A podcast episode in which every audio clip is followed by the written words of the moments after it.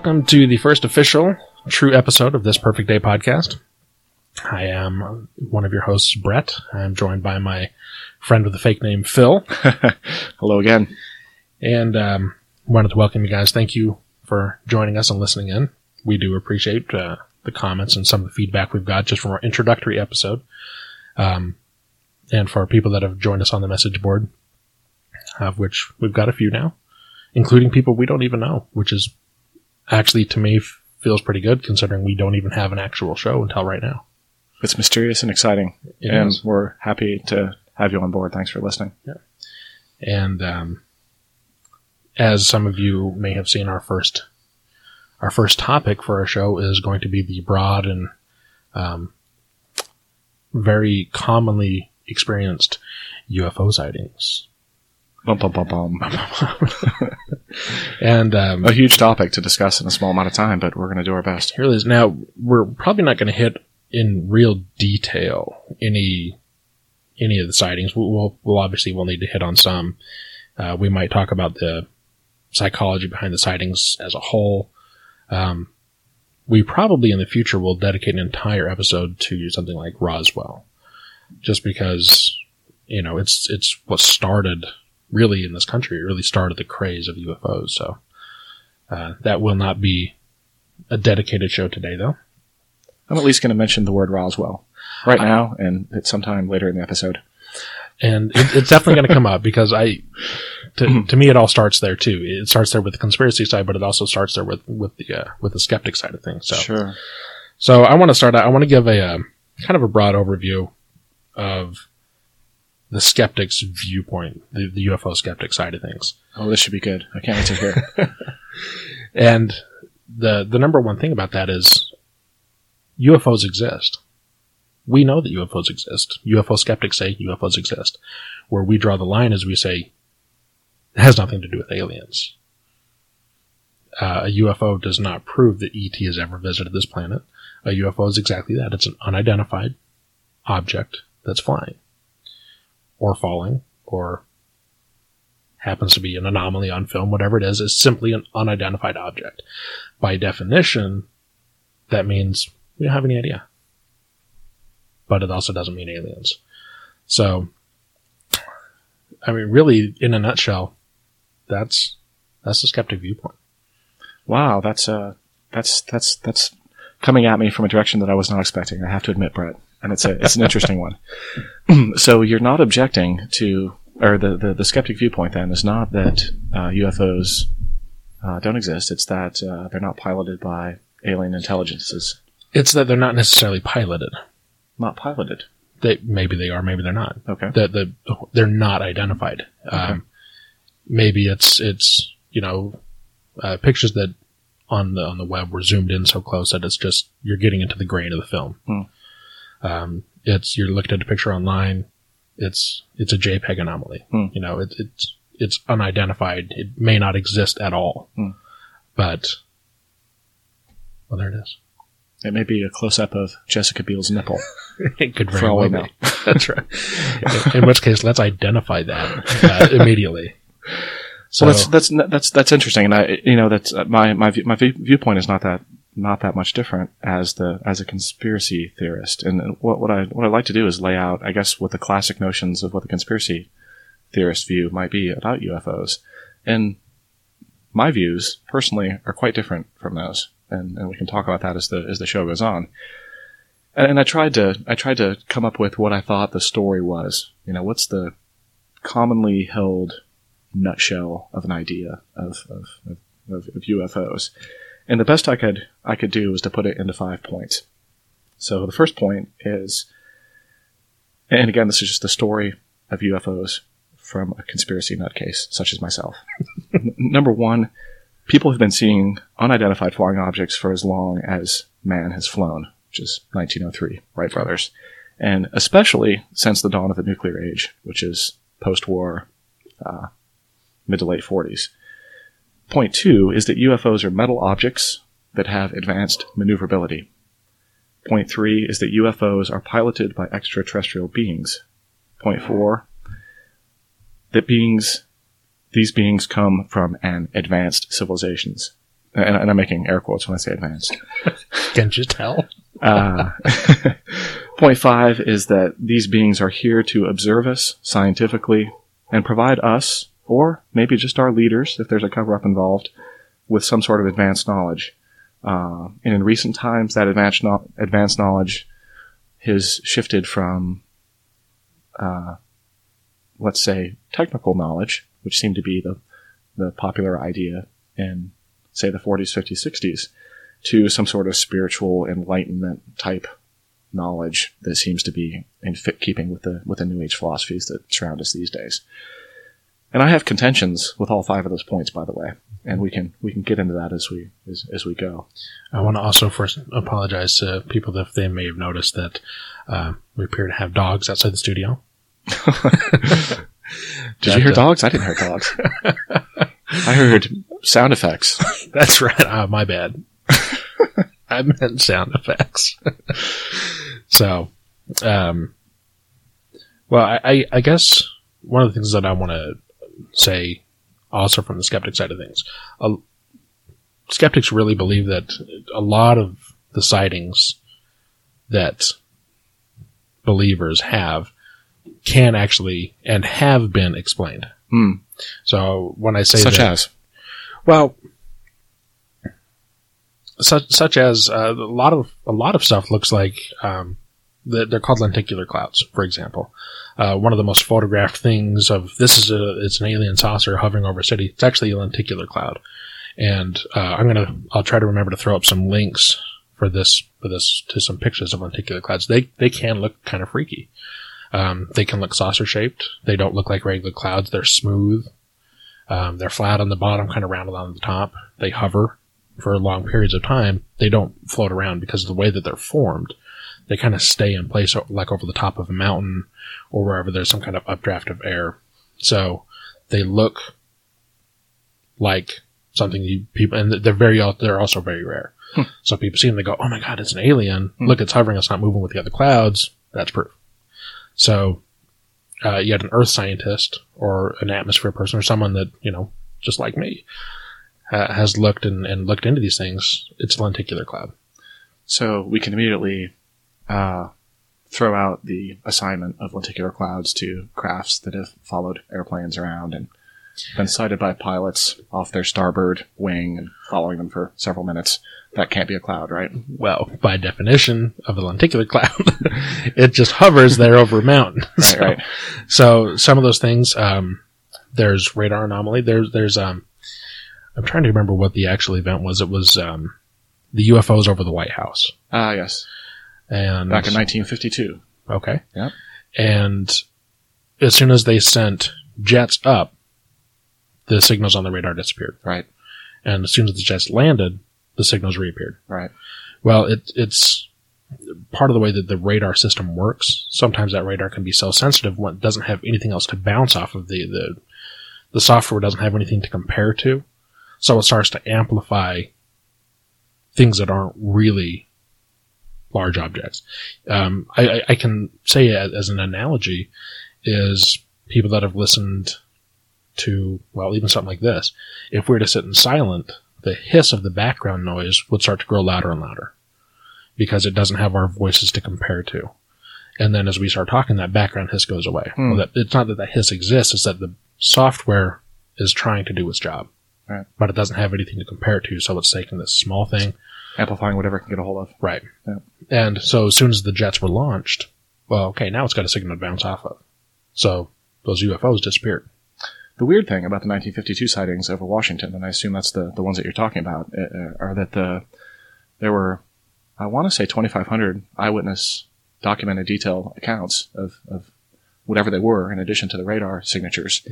And what was really strange is that was actually the first time that UFOs were actually picked up on radar. Previous Now- to that, they, they had never been, and air traffic controllers, and that was one of the that was one of the common uh, ways to, to, to, to you know kind of Debunk. debunk them. Right. Uh, So so, it was unusual to them at that time that they were actually able to pick up those signatures.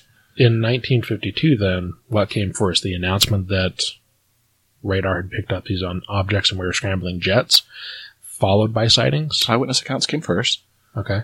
uh, followed by and uh, people panicking and calling the airports and calling the military and, and these things.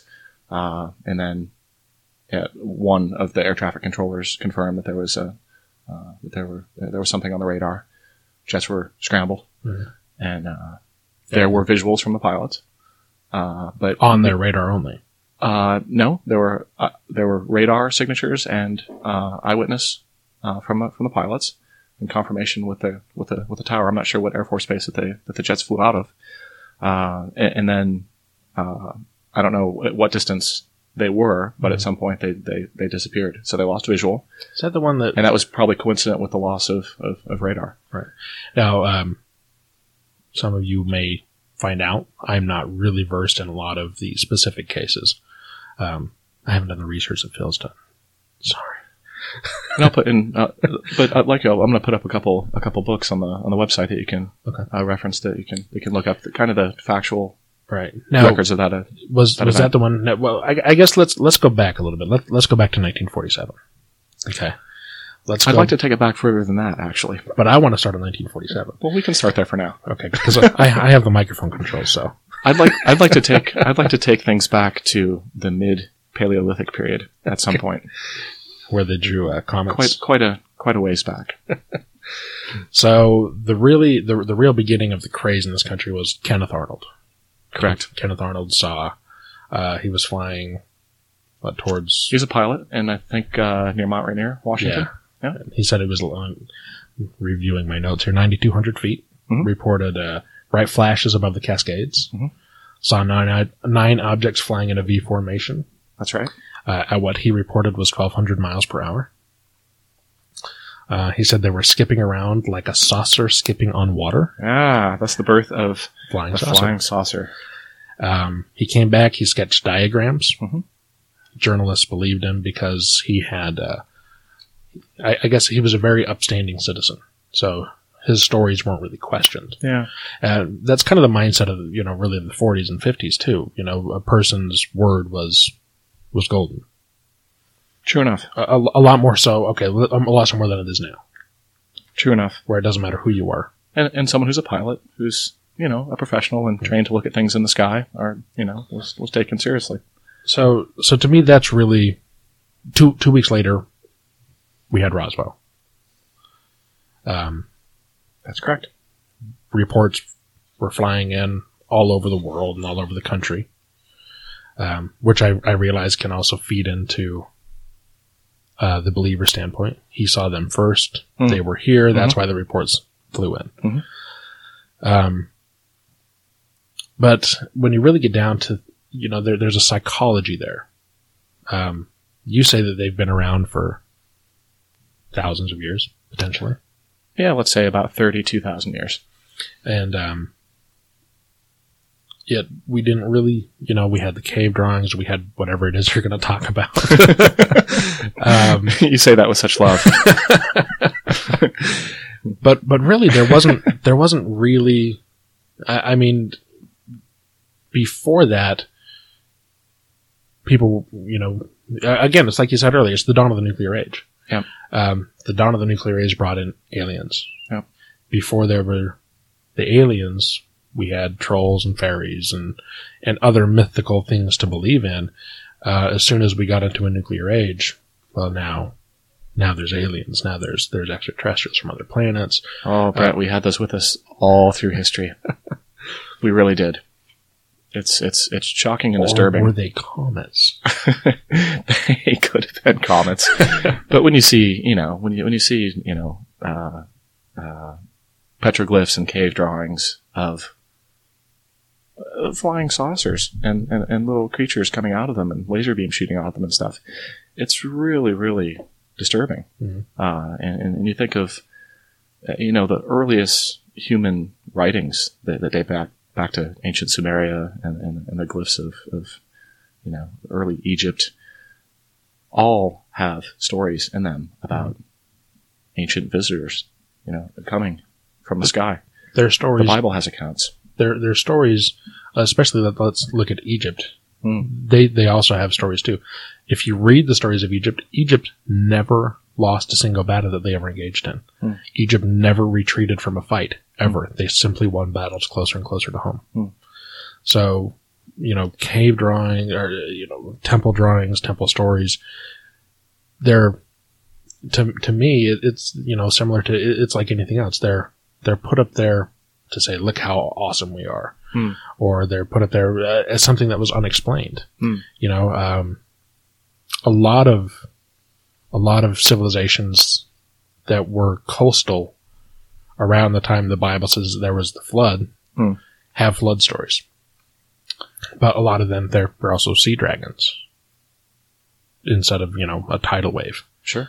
So it, it's all about interpretation. If if they, you know, a, a comet, something that happened in the sky, you know, they don't have any way to explain that. It's a huge leap to uh, witness a comet and then to say that, uh, yeah, people came out of that comet and taught us how to read and write and do math and breeded with our women and then left and said they'd be back in 47,212 years. Pretty creepy. And all the, you know, the, the ancient cultures of the, the Mayans and Sumerians and, you know, the, these, these stories and uh, the flood myths and these things are all kind of interwoven into this tapestry. Mhm. And there are people out there, uh, that, uh, have speculated, and I'll put a couple books up by, by these authors that, you know, our own origins as Homo sapiens sapiens Mhm. lends itself to the interbreeding of extraterrestrial entities uh, with whatever primitive pre-human life was existing on the planet at the time of their visit. And there are a lot does- of that- strange things that, that, that the instantaneous birth of culture, uh, human culture, That doesn't sound like a space mission I want to be on. go make first contact with this place. and go knock up their and have some monkeys. go knock up their monkeys Yeah, yeah. so that they can be smart like us. Yeah, that's probably artificial insemination, right? Hands off. Experimentation. So- breeding breeding a you know and and and not to get too weird but adam who was the, uh, the progenitor of our of our species and, and biblical stories and the, the the epic of gilgamesh and other pre bible stories uh, is sumerian a dot dam is sumerian for domesticated animal Yeah. So, and you know, were we created to mine gold and copper for some alien race?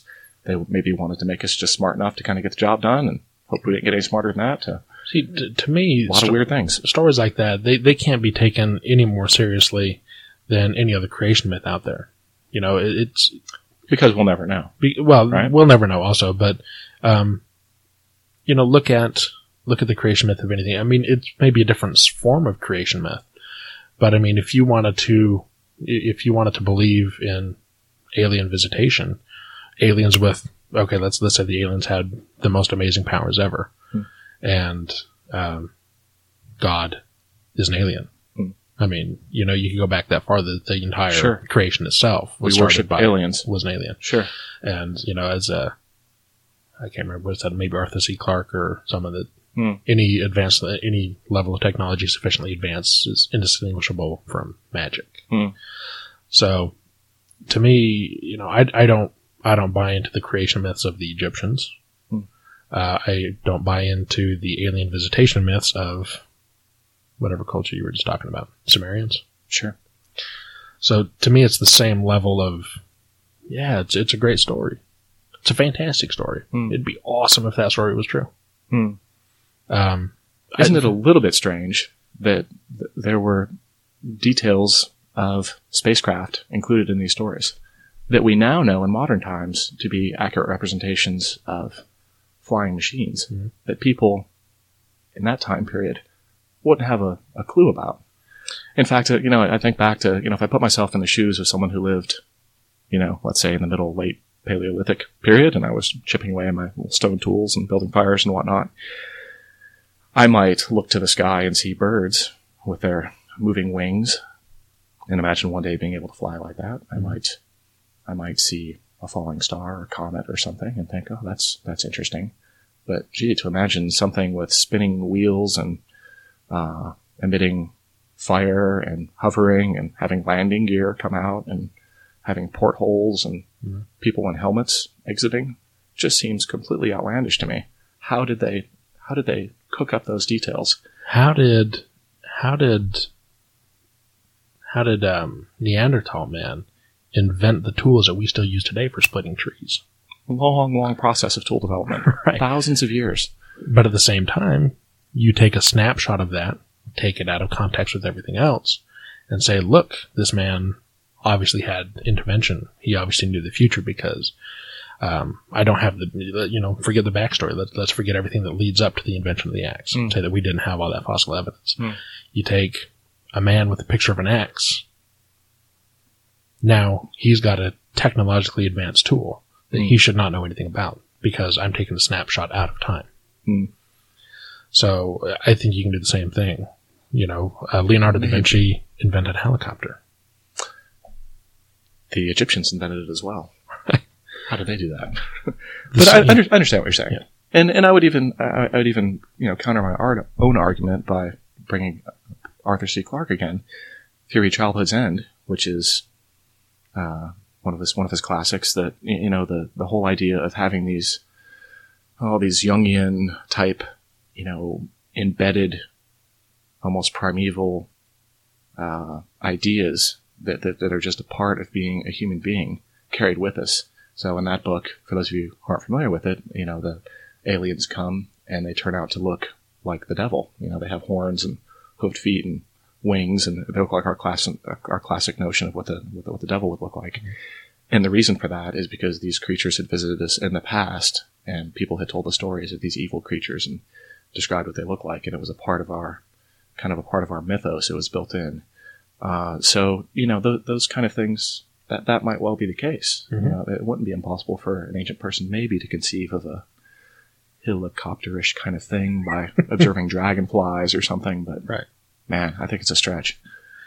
Yeah. Um, and, you know, so, so lost my train of thought of where I was going to go. This is where you're supposed to fill in. Oh, I can easily do that. And you know, really, really going back, and, and you started this off by talking about the the you know the dawn of our interest in UFOs being say 1947 ish or so Yeah. with uh, uh, with the Arnold sightings. You know, right? And, and I'll, stepping through the history, some really interesting things happened, and typically maybe some of these items wouldn't be a part of a chronology of UFOs, but I'm going to include them anyway because I think they're interesting. Uh, we had, you know, June 24th of 47 was Arnold. Mhm. We have July 4th, 1947, the, the Roswell uh, wreckage and supposed body recoveries Mhm. in, in, near Roswell, New Mexico. Uh, July of 1947 uh, is when uh, uh, General Nathan Twining, who was at that time head of the Air Material Command, uh, instigated Project Sign, which which was a predecessor to Blue Book. It was really the first official U.S. government study for UFOs uh, undertaken by the Air Force. All kinds of people involved in that. It was located at Wright Pat, uh, and they wanted to carry out an exhaustive review of They UFO actually- data to that time. They actually said that UFOs were extraterrestrial. Yes, they did. The conclusion of that report was that uh, that uh, that UFOs were extraterrestrial, and that was shot down later.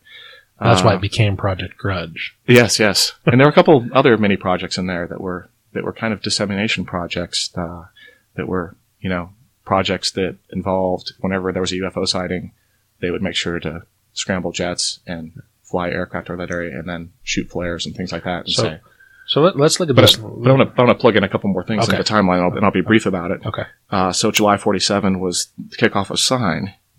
September of 1947 is when the OSS became the CIA, and their scope broadened immensely. And their scope really turned into what the CIA is now, which is collecting information about foreign entities.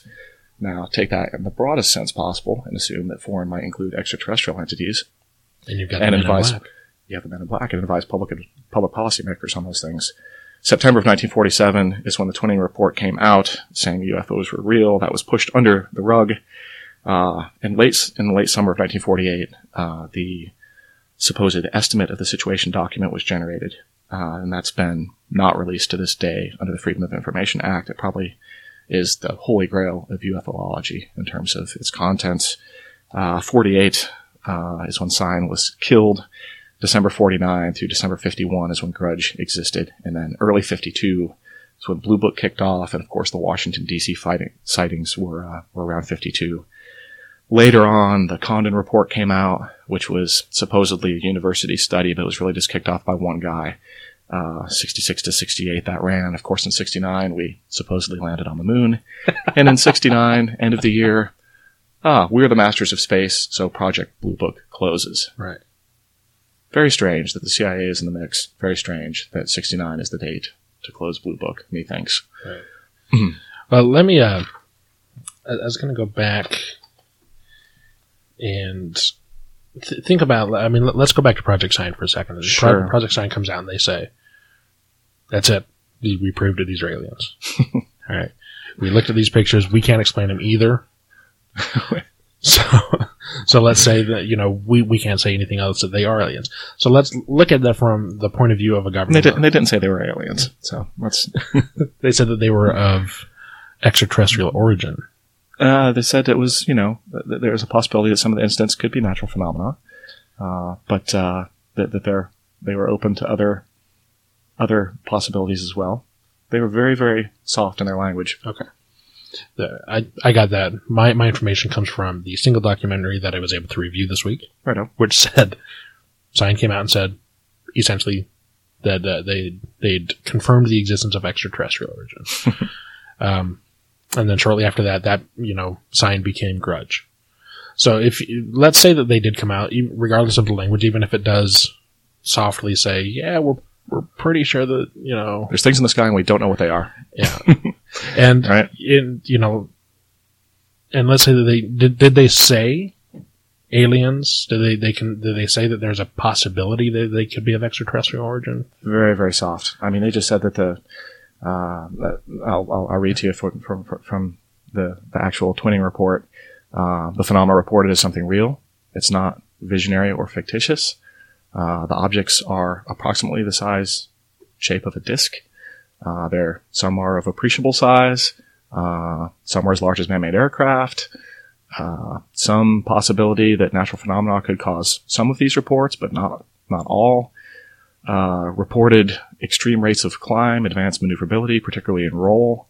Uh, they're very evasive when sighted or contacted by friendly aircraft. Uh, more on the common description of the objects. Uh, it is possible within present United States knowledge to construct a piloted aircraft which could have these uh, maneuverability characteristics. Um, you know, developments in this country along these lines would be, would be very very expensive. You know, it was a very I think you know military I think you know softballing. But even with that language, that was infuriating to the powers that be. Right. That these things were even acknowledged. That people even dared say in an official report Right. that these things exist and we don't know what the heck they are. Right. Scary stuff. So to to me, if if, if I look at it from the position of a politician, you know, politicians are by the very nature of their job hungry for power. They they do want to be in control. Sure. Um, I- I do not. I, I'm not. I'm not a big government person either, just because I think they're all annoying people. but uh, so let let's take these people and to admit that there's something that they don't know, regardless of what they call it. They, I, I think that that's that's why they would put that down. The conspiracy would be there was a conspiracy to shut down the fact that our government is not all knowing and all seeing Hmm. that there's something that our government can't explain. And I, I totally agree. I mean, that would that would be dangerous information for the government to admit, well, and and particularly in that era. and, and the stupid thing is, really, it wouldn't be. I mean, the people can be gullible. Obviously, War of the Worlds is proof of that. Hmm. Um, but if if handled correctly, um, I think Men in Black said it. People as a whole are stupid. A person is smart is smart, but people are stupid, Hmm. and that's probably essentially true. But um, I think that as a whole, with with the right knowledge, if you were to be able to come out and and explain something and say this is what we know, this is what we don't know, Hmm. um, I think people could handle it. I really do, and I I think that um, probably one of the biggest failings of our government is to treat us as intelligent people. Hmm. So, um, it's really difficult to maintain control over intelligent people. so it might be better to believe that they're not intelligent. That may be. I mean, Therefore, rationalizing your control of them. right? Yeah, I, yeah. It's, it's easier Right. to to incriminate and, um, yeah, put wars out there, and you know, it's that whole maybe maybe there's a maybe of a dehumanizing factor. Hmm. Um, but I, you know, to me, that doesn't that doesn't mean because the government wants to view us as this way so that they can sleep at night. That doesn't mean that aliens have existed and walked on our planet and. Fornicated with our women and uh, stolen our cows. and that's a you know it's and I, I, I laugh at that you know but, but and it is a very real possibility that that that, that, that, that is that is our origin and, and I, I, I chuckle because I think you know isn't that the ultimate fear you know as a as a human being that someone's gonna someone's gonna screw our women Right. you know let's, let's, let's protect them i mean it's it, it goes on and on you can take it to racial profiling you can take it to fear of aliens you can take it in any direction and and that is kind of a it is almost laughable from a psychological standpoint to think Right. that's included in the mix but Now, I'm arguing to. against myself at this point but but there are some things about ufos that are really really bizarre like that you know like Right.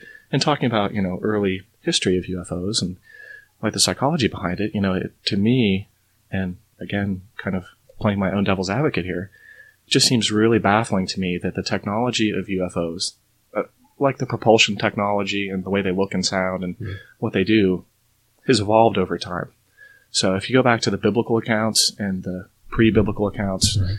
you know we always have some fiery chariot you know it's emitting smoke and fire it sounds like thunder you know it's god coming down Mhm. and wrath of god and all this and it burns everything underneath it and it's you know it's basically descriptions of rockets and Right. you know something emitting hot gas. Uh, you know kind of ease that forward into you know we have flying saucers and they make some jet kind of sound.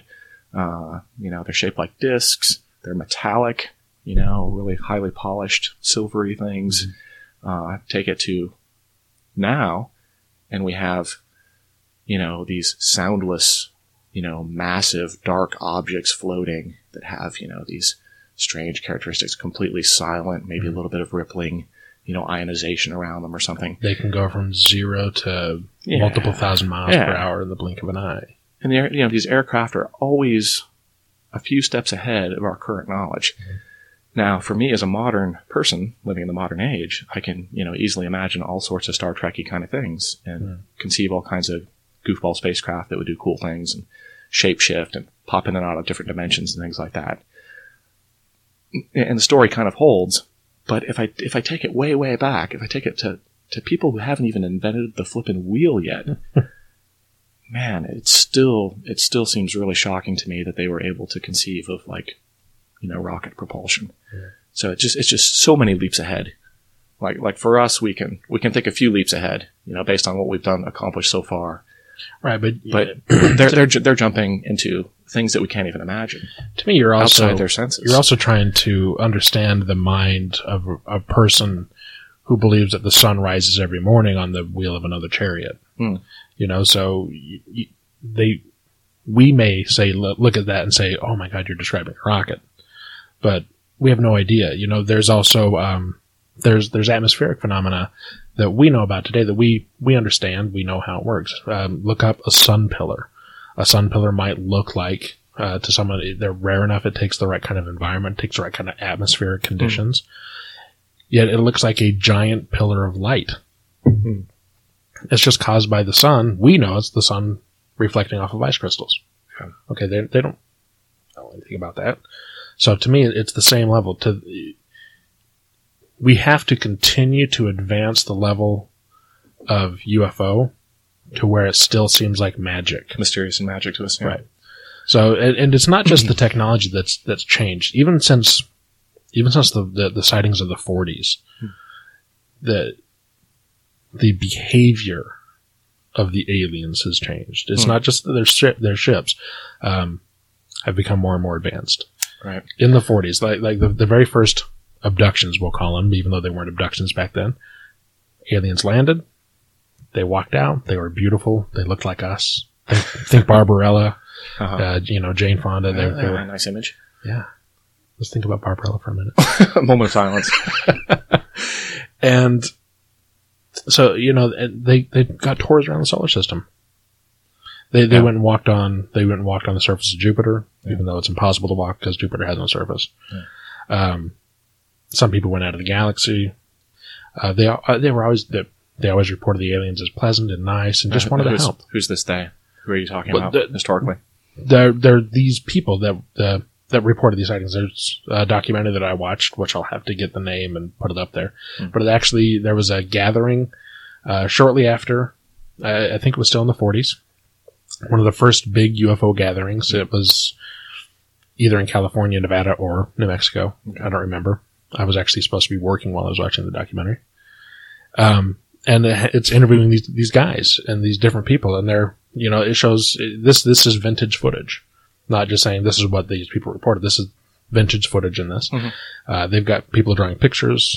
There's guys giving demonstrations. Um, there was one guy who uh, drew an entire map. I think he was an architect or something, Mhm. who gave a detailed map of what the inside of the spaceship was like, and it had the most advanced control system.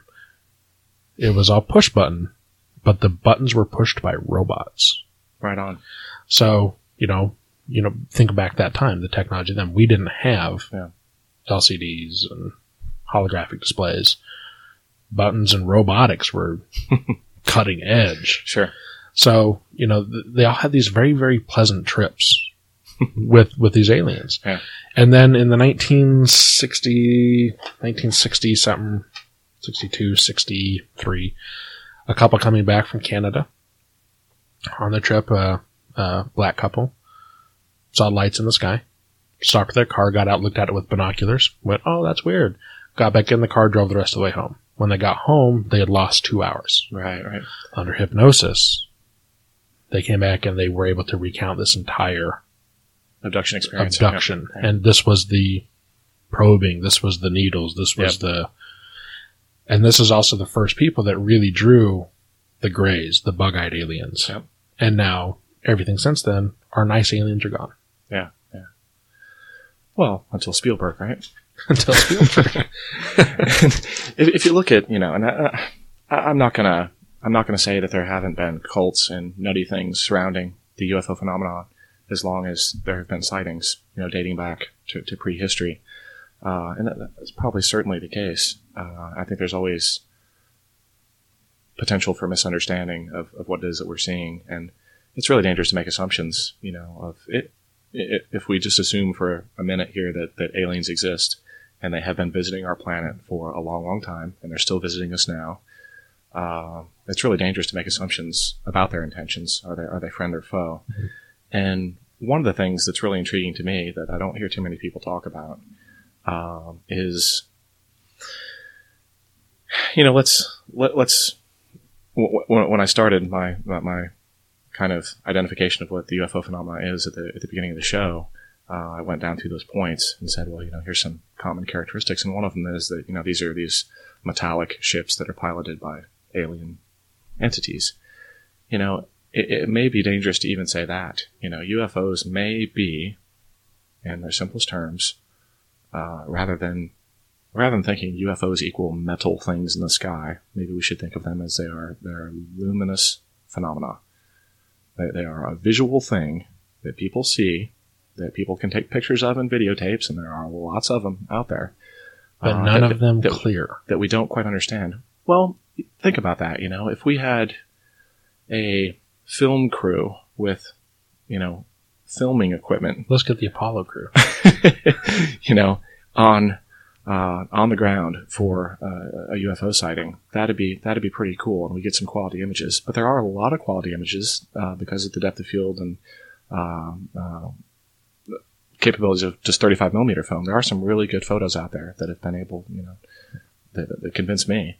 Uh, there are plenty of Sony 8 millimeter reels lasting, you know, hours of UFOs flying in the sky that no one can explain. You know, if we take, and you think if everybody, if everybody's armed with cameras and, you know, recording devices, how come we don't see a lot more UFOs? Well, I would challenge you to think about, you know, going camping and seeing you know, a UFO in the sky and whipping out your digital camera and trying to take a picture of it, it's going to be grainy. Mhm. Trying to take a videotape of it, it's going to be grainy. There's just no way you can get good film resolution with the devices that are available to the masses. You really have to have some specialized equipment to take good pictures and to get good resolution and to really discern, you know, little details and Yeah. portholes and things like that. I just think that with the number of cameras, the number of lenses that exist, Yep. yeah, uh, e- even stuff on constant record, Yep. everywhere in this world. Yep. You know, uh, they say that, you know, like even on the police can track you just by the various cameras that exist. Mhm. You're on camera somewhere, almost everywhere. Hmm. If you're outside your house, you're pretty much on camera. Hmm. Yeah, with all these, all these cameras Low resolution cameras. low resolution. But even some of those, um, okay, let, us If I walk into the Quickie Mart and try to knock it off, they're going to get a real grainy image of Phil. Well, no, because you can always see those those guys' faces in those cameras. You can always tell exactly who they are. Uh-huh. Okay, so let's let's change tack a little bit away from those cameras and let, let's put it to sky professionals. Sure. Who spends more time looking up than anybody else? Amateur astronomers. Sure. Amateur astronomers spend more time looking up than professional astronomers. Professional astronomers look at computer screens. Sure. Amateur astronomers, they're recording the night sky. Sure. They have more cameras pointed up. They have more knowledge of the night sky. They spend more time every single night in their backyards looking up. Yep. Amateur astronomers do not report UFOs. Am- a- amateur astronomers were all over the Phoenix Lights. All over them.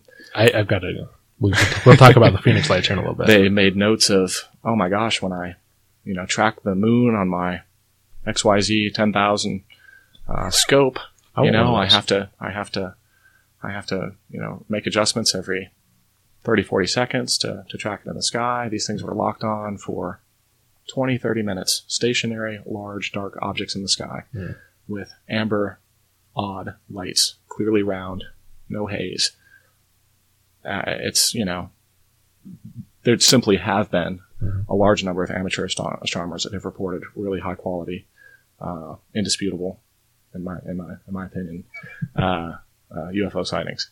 Capture them on film, taken stills. They're beautiful pictures. You can look at them. You can scratch your head. and they're not they're not saying they're aliens. Not saying they're aliens, but you have you know six lights in a large V that's over a mile across, moving across the entire state of Arizona. Uh, that's that's nothing that we build here here on Earth. That the government has told you. All right, that the government has done this. See, Yeah, yeah. to me, the- the great thing about being a skeptic is I can dismiss anything you say by by playing the government card. by playing the government card. Um, but the, the second card that I can play, and, and more significantly, in my opinion, um, is that in order for me to believe now, I, like I said, we believe as skeptics, we believe in UFOs. It's the belief in the alien control or the alien origin of those. Sure. First, you need to prove to me that aliens exist. And now, anyone that's like me, anyone that's even remotely interested in science, absolutely believes this universe is full, Full of life. full of life, You bet. absolutely full of life. Um, I am absolutely certain, as I can be of anything that's not been proven, Hmm. That this universe is full of other civilizations. But yet you doubt any of them have come here. I absolutely doubt any of them have come here. Why is that? Um, there's a couple reasons. First of all, space, as Douglas Adams said, is very, very appropriately named. The distance between things. I'm sorry, I'm listening to my family sing in the other room. It's kind of distracting. I thought that was another one of our special sound effects.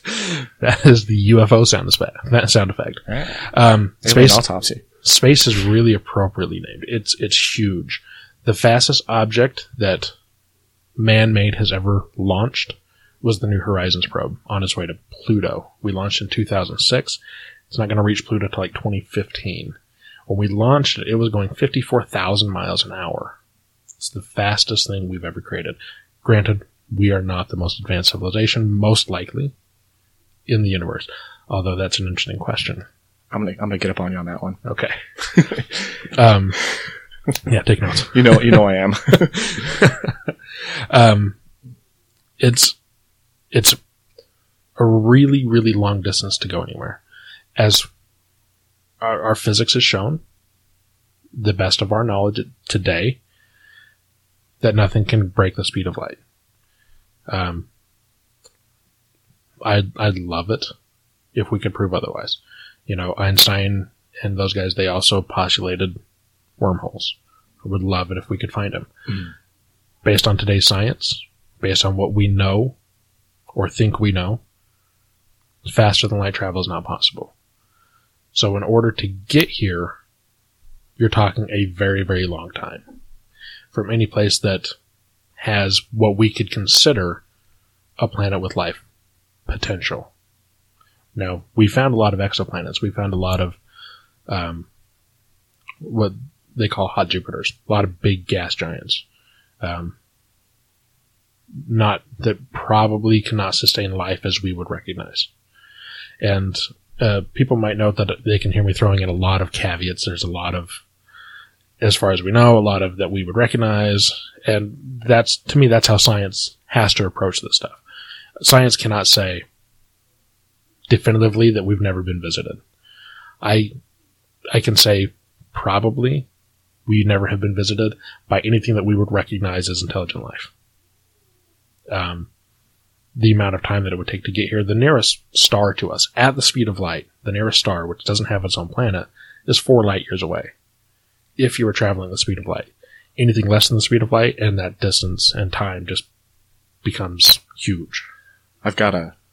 My head is full of things that I want to say.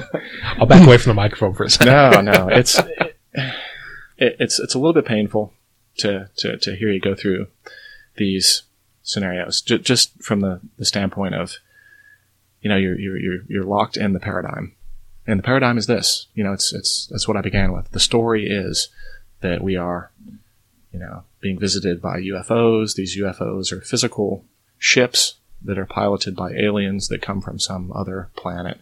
You know, locked into this physical universe where distances are huge and the physics become really impossible for travel between these great distances and reasonable amounts of time and, and these things.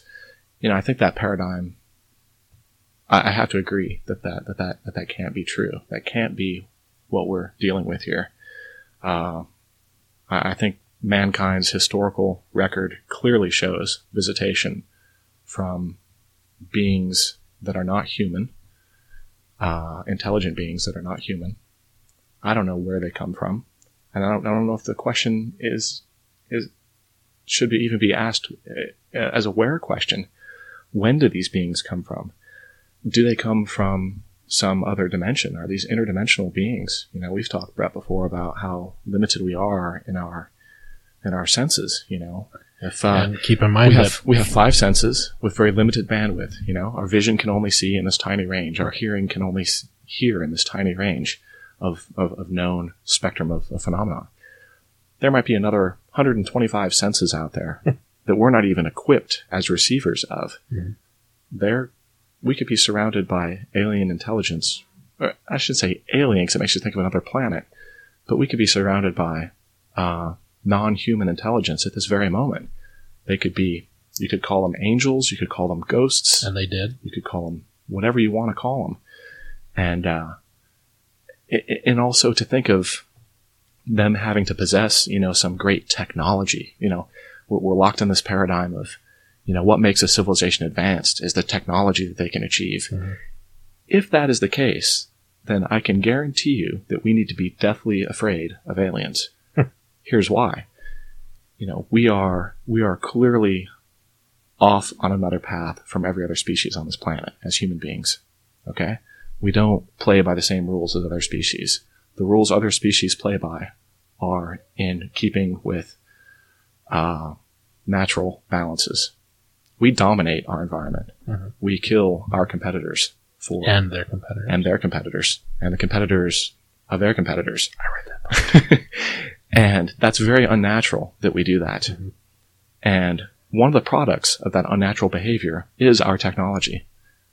And if we assume that some intelligence that's not human possesses even greater technology than that, then they must have been on that same path. And they must be, you know, we will be to them as the, as the Aztecs were to the Spanish. Right. They will just come and stomp our ass. So we need to be very afraid. I'm not saying that's the case. Right. But if we play into that paradigm that, you know, these are creatures that are possessing this great technology, I think we have to get away from that. It's not a technological advancement that they have on us. It's a, mm, in loose terms, a communication advancement that they have upon us. They can choose to appear to us or not appear to us. Presumably. When an aircraft approaches, they can, they can dim out or cloak themselves. How bizarre. They have knowledge that the aircraft's coming and they can hide themselves away in some mysterious way. So there's some intelligence behind that. They can follow an aircraft. They can they can bounce around its wing and see another aircraft they like better and bump over to that one and follow that one for a while. So maybe we're not dealing with ships or aircraft. Maybe we're we're seeing you know this visual thing, this visual phenomenon that we're locked into is extra dimensional. Maybe it is evidence of a non-human intelligence that is interacting with us in some way. And maybe that's what it is. So, from my, I'm sorry to rant for so long, No, but just trying to break you out of that cycle of thinking about distances and technology and all these things. well, I don't think the historical evidence points in that direction. Well, and I I think that we there's there's another side to that. Obviously, is that um, what we're viewing as a natural, uh, naturally occurring something on this planet. Uh, we've only been flying now for hundred years. Yeah. Um, we've only had high level flight or fast level flight for 50, 60 years. Really, I mean, really pushing the envelope. Mhm. So But we've been documenting our interactions with these alien intelligences Which- for 30,000 years. doesn't mean it's something that we can is just that it's just not something we can't explain that naturally occurs on this planet. Yeah. Um, I, I don't think any. Oh, I do hear the dog now. So I'm so glad that they're keeping our our special effects going in the other room and not shutting them up. Brett has created a veritable sound stage in which to record, and somehow these dog noises are penetrating This sacred space. a conspiracy. No question. So you know, there's there's a lot of things, and I, don't- think there's any Earth scientist or or any really any scientist that that's a true scientist that believes that we've explained everything, or that there's there's that we know exactly how everything works. You know, uh, scientists today, one one of the most tested theories is the theory of relativity. Um, it's one of the most exhaustively researched and and tested thi- ever uh, of anything that we've really come up with, and they still do it today. And I think that is one of the beauties of science is that they don't take. I mean, science is pure skepticism. We Sure. not, nothing is ever taken as true, even though it's you know oh this, this has been proven for forty years, and we we can still come back and say, well, let's take you know maybe not. I don't know that science is pure skepticism. I'm going to take issue with that. Because the scientific method begins with a hypothesis. Mhm. It begins with an assumption. So, just in its very beginning state, you've already decided Right. a possible outcome for your experiment. And then, sure, you go through the motions and you, and you try to do it, but it always starts with a hypothesis. Right. So, skepticism it is not.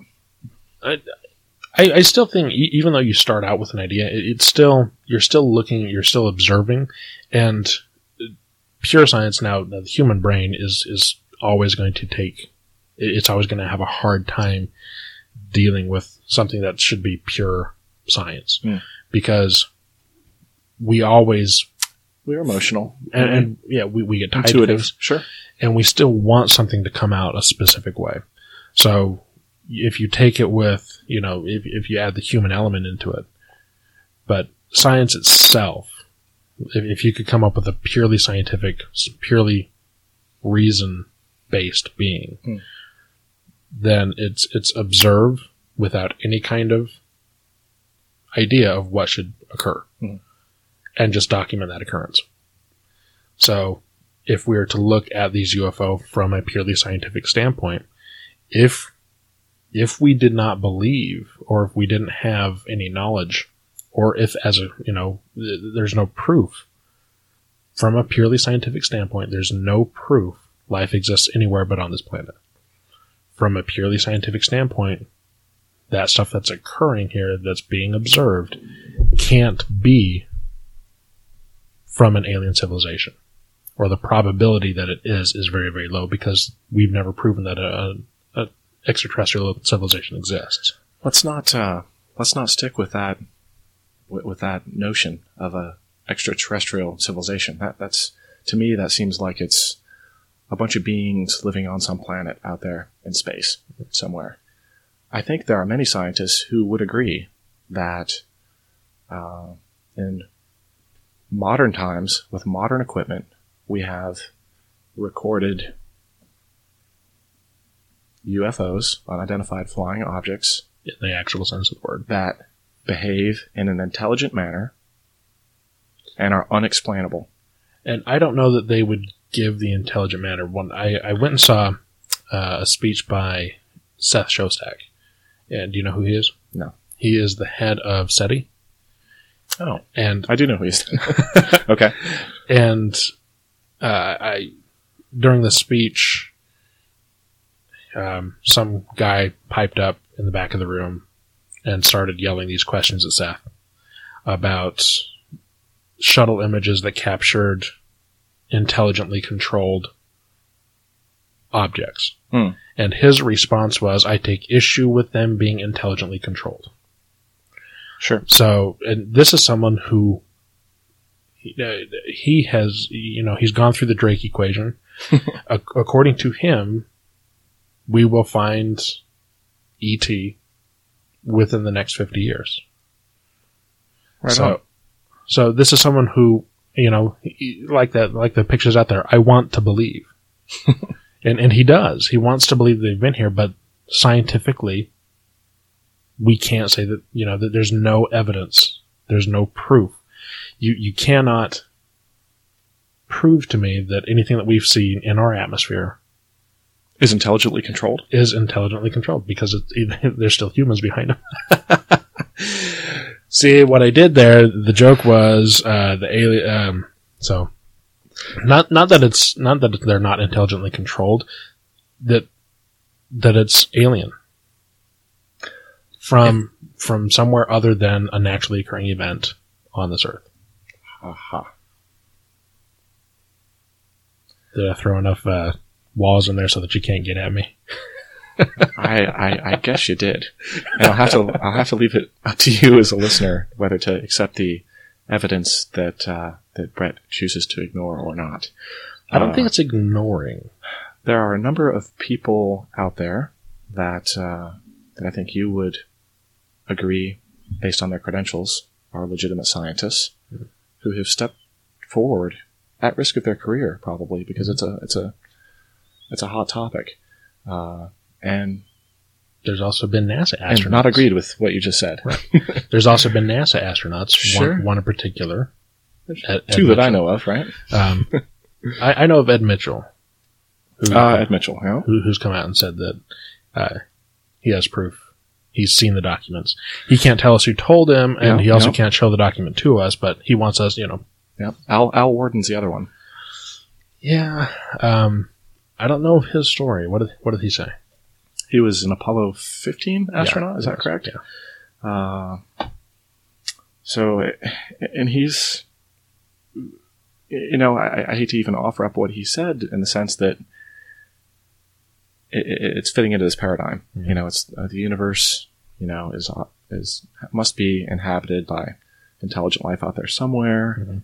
and you know, he he, commented at. Uh, actually, it was one of the it was one of the many events that were held for the 20th anniversary of, the- of the moon landing, uh, and began with comments, and I'll quote that the UFO, UFO interpretation of the vision of the prophet Ezekiel in the Bible is a literal translation which describes very clearly a spacecraft with the ability to land vertically and take off vertically. Uh, it was an object that looked very much like the lunar module that the United States used on the moon, and if it was going to land vertically and take off vertically, uh, it had to go, you know, had to come from someplace and go back to someplace. You know, I mean, he's I, I think that's as close as you can get to, to, to saying that okay, this is some alien, Mhm. you know, doing this. Well, Ed, Ed Mitchell, he he's come out. Actually, I think he came out uh, in 2008 or maybe just last year. Um, said that he has proved now. Now, Ed Mitchell actually walked on the moon on 14. Uh, I know that you say allegedly, but um, he also performed. Nice of you to agree with me. uh, he also performed psychic experiments while he was en route. He tried to pass pictures to his psychic oh, fun. group back home. He also claims to have been psychically healed by a teenager in Canada of some kind of cancer or something like that. No so, kidding. so you know, does that speak to his character? Can we, you know, psychics? I don't know that there's any conspiracy behind psychics, so I don't know if it's necessarily something we'll tackle. Um, you know, so it, it is what's really what it boils down to is you got to decide for yourself what what you think is right, Righto. and uh, I'm gonna I'm gonna throw you another quote. okay, I'm leafing through some quotes here. Uh, a couple of them were, were from the were from the astronauts. Uh, this is from Dr. Bruce Maccabee, who is uh, must be shuttle. a Navy optical specialist Okay. over 30 years. Uh, and I quote, After over 30 years of study, I have found that there are sightings, UFO sightings, which involve multiple witnesses, some of which involve quality photographs, some of which involve coincident radar detections, some of which involve the effects on the environment, including but not limited to electromagnetic effects, traces of landings, which remain unexplained after investigation and scientific analysis. In some of these cases, the descriptions or photos of the objects or phenomena are sufficient, sufficiently explicit to make it obvious to any scientist that the objects were not natural phenomena or flying craft made by human beings, but rather flying craft made by some other intelligent being. and his background is optics. Navy optics. And I- that's just one quote out of a book full of quotes from, and I'm just, I know you value the opinions of, uh, of qualified professionals in Right. particular fields. So, and understandably so, is, uh, I, I do too. You know, I, I don't want to hear from, oh, somebody who was a, you know, veterinarian about the details of how rocket boosters work. You know, and so, and it's, and we have to do that. We have to weed out the the mm, maybe oddball or fringe. Wheat from the chaff.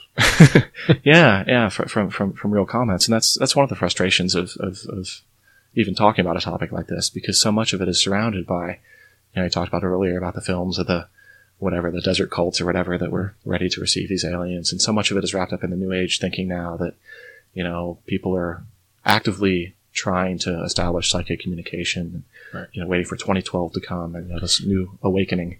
I forgot to bring It's, up my, uh, my one fact that I posted about on the message board about the about the Phoenix lights, or not necessarily the Phoenix lights, but lights in the sky. Yeah, yeah. Um, and it's something that, that was brought up in the uh, Oh, please don't say that they were flares.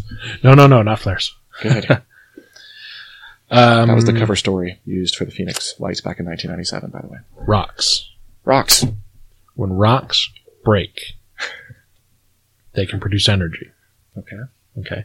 Um, when the Earth flexes, rocks break. Earthquake. Not necessarily an earthquake. Uh, it can just be. It doesn't have to be something that's rumbling. It just has to be the rocks themselves being shifted Okay. to the point where the rocks fracture. Okay. Um, big enough, those that energy Static field. discharge. Not not necessarily not not not necessarily static discharge. Uh, something like it though, but it can create um, light phenomena in the sky. It's documented that it can be. I don't have the evidence to say that's been documented. I, I'm basing it on one uh, one documentary that I saw. Mhm. Um, so it's definitely something that we need to uh, somebody need to do other research into. This is one possible explanation.